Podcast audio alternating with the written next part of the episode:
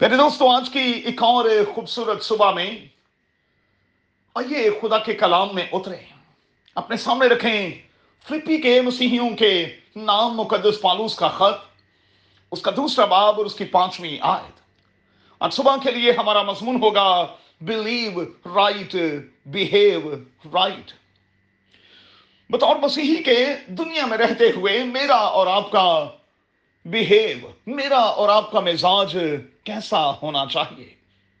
کم از کم دو آیات جو ہیں، وہ آج کی صبح نوٹ کر لیں۔ متی کی انجیر اس کا پانچواں باب اور اس کی سولہویں آیت۔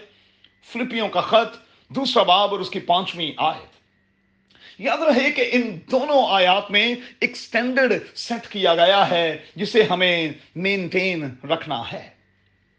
اب کئی بار ہمارا مزاج جو ہے وہ بہت سے رشتوں کو ڈسٹرائے کر ڈالتا ہے۔ ذرا سی غلطی جو ہے، وہ ہمیں کسی بھی رشتے کے حوالے سے بہت دور لے جاتی ہے۔ اور میں کچھ کامن غلطیوں کی نشاندہی کروں گا جو رشتوں میں ہمارے لیے دوری کا باعث بنی ہیں اور بن رہی ہیں۔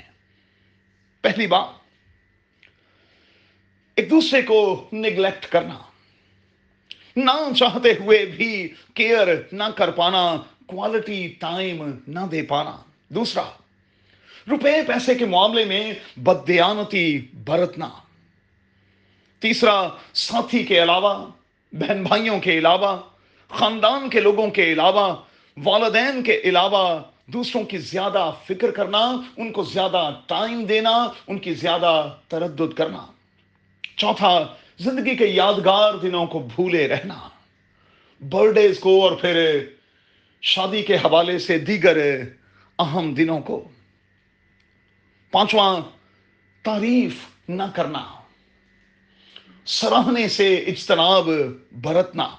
اور چھٹا، چھٹی والے دن میں باہر بھاگنا، بغیر کسی وجہ کے، بغیر کسی مقصد کے، بغیر کسی کام کے۔ کچھ اور چیزیں بھی ہو سکتی ہیں جو رشتوں میں بگاڑ کا باعث بنتی ہیں۔ اب سوال پیدا ہوتا ہے کہ میں اور آپ کیا کریں؟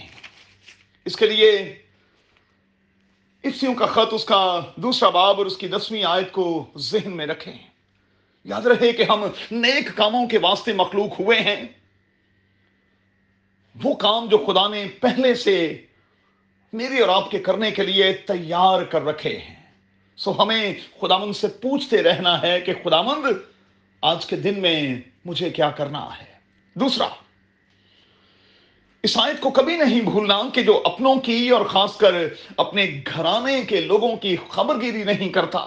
وہ ایمان کا منکر اور بے ایمان سے بدتر ہے۔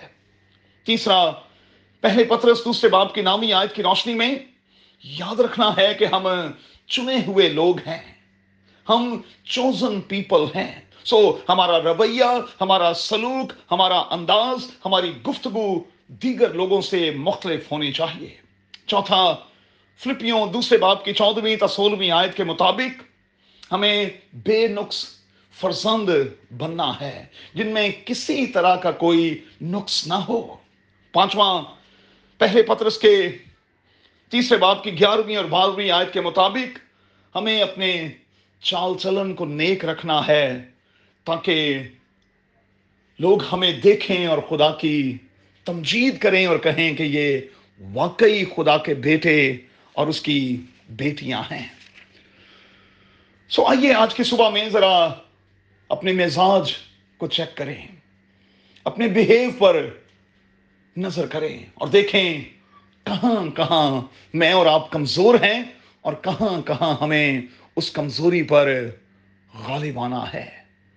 قدر خدا ہمیں غالب آنے کا بھاری فضل بخشے۔ آمین۔